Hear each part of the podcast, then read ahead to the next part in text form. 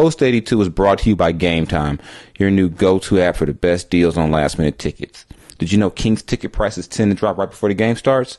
Game Time tracks prices in real time from thousands of trusted sellers, then shows you all the best last-minute deals with prices up to 60% off. More than 12 million fans have downloaded the Game Time app and discovered the fastest, easiest way to get into the game. There are tickets across all major leagues and teams. So head to the App Store or the Play Store now to download Game Time and score awesome deals on last minute tickets.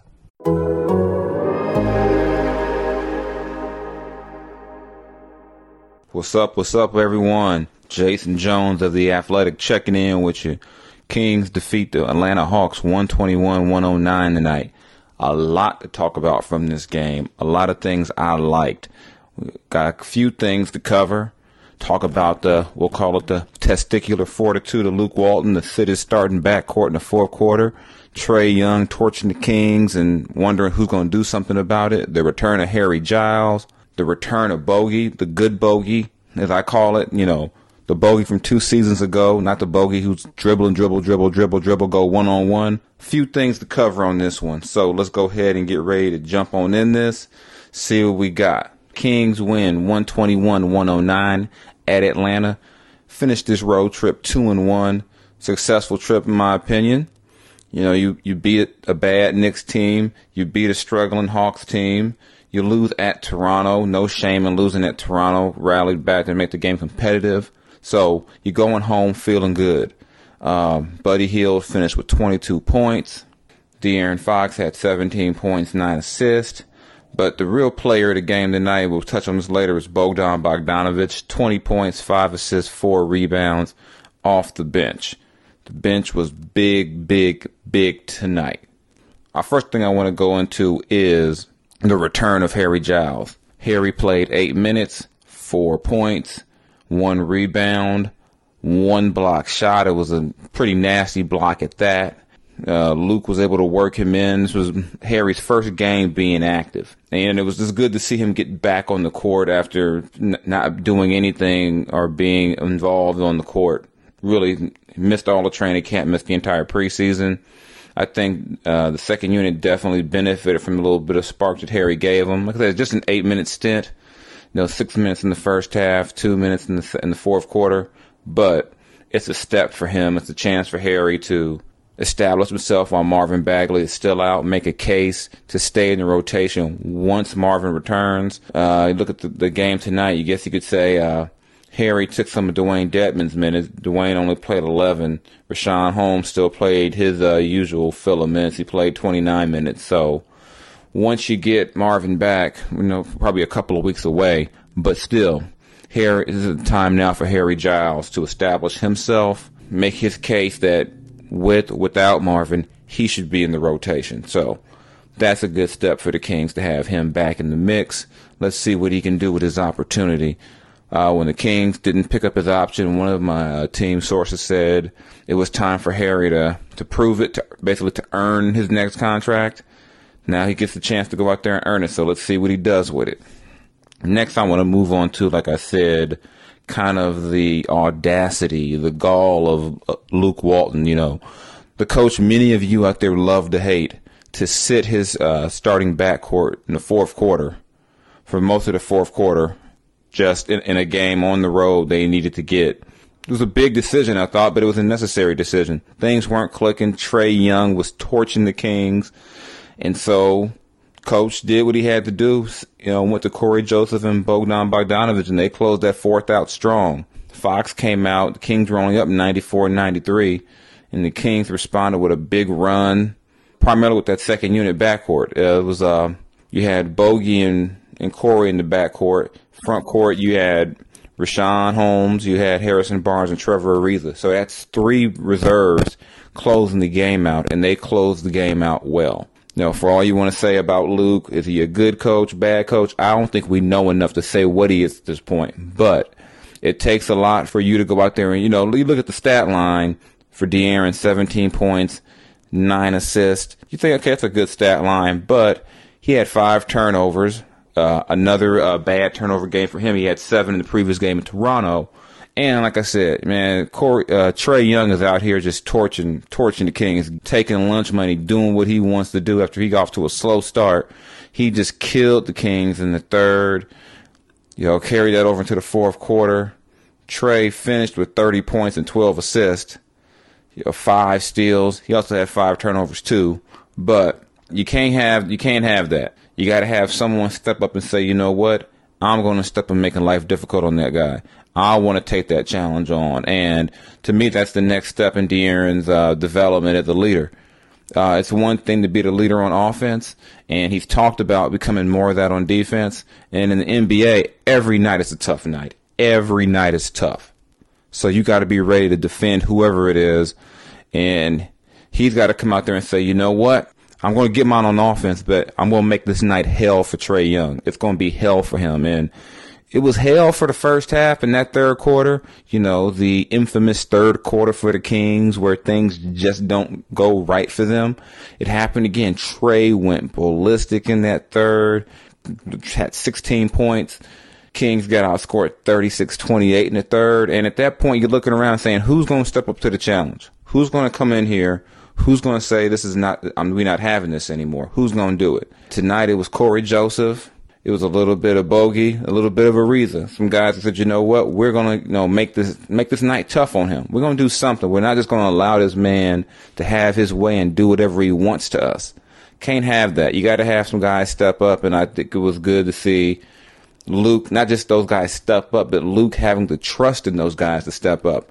I mean, in a in a league so big on stars and not making your stars mad, it's easy for a coach to say, "I'm go ahead and lean on the guys who started the game to finish the game, no matter how they played."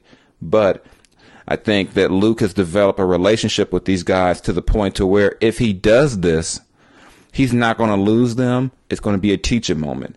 Not the first time he sat, the, you know, he sat his starters. Remember that game in Utah where pretty much Utah got to have a shoot around against the Kings because the Kings never showed up. He pulled all his starters uh, three minutes into the third quarter. So Luke has that in him, but it, you know to see him do that in a one point game in the fourth quarter to sit his starting point guard and go with Cory Joseph, that was big, and I think that's a big reason why the Kings won that game. Which now will take me over to my big point for tonight was the Kings bench. This is good bogey. You know, I think there's good bogey and there's hero ball bogey. And tonight was good bogey.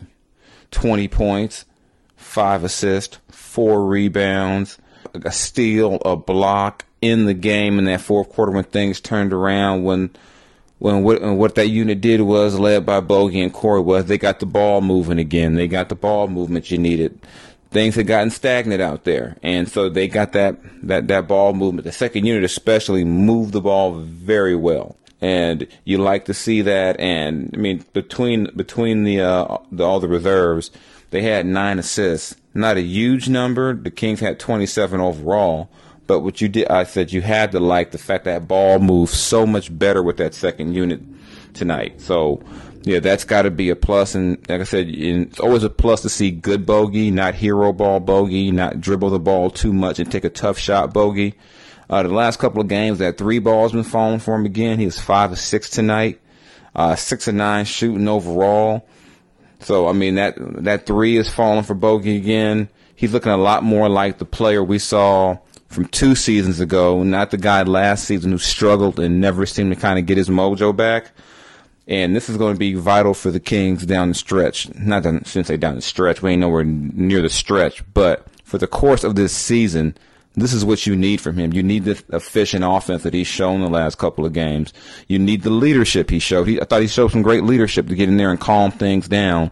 And he showed some fight on defense. You know, teams are going to try to attack Bogey. You know, he's not the big, wiry, long, athletic wing, but he showed some fight on defense. And sometimes on a night like a night where guys like Trae are going off, you don't have to be the most athletic defender. You don't have to be the you know you don't have to be Patrick Beverley, but you got to show some fight.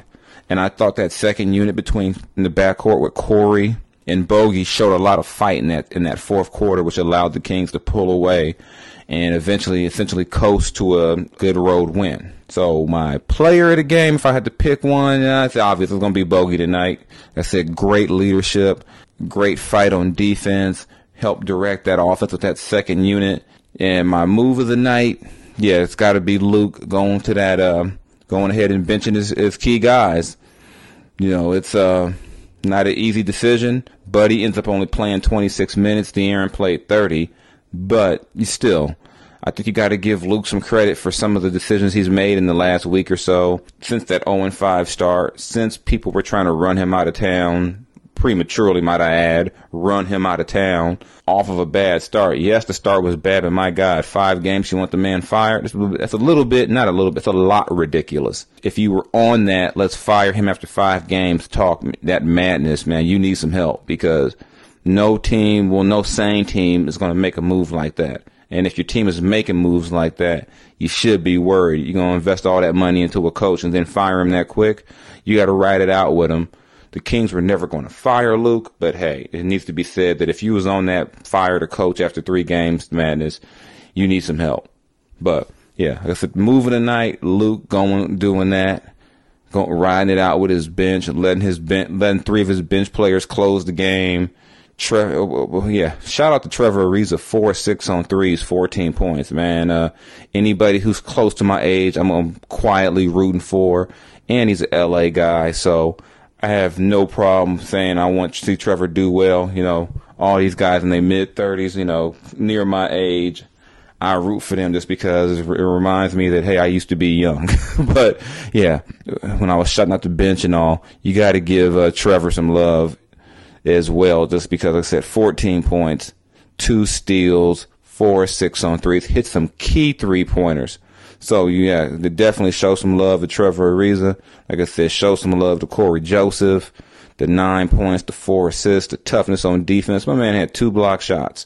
And you know, Cory is not like a six foot six guy, but I mean, that just shows the fight that he he helped bring to the game along with Bogey, along with Trevor, and that's what you want to see. That's what the Kings need. You need some fight on defense. You need that fight. I mean, the Kings shot 55.3% on the game, which is they're not going to do every night. They entered the game as one of the worst shooting teams in the league. And still, the Hawks shot 52.9%, which is, ugh, it's not good at all. Not good at all.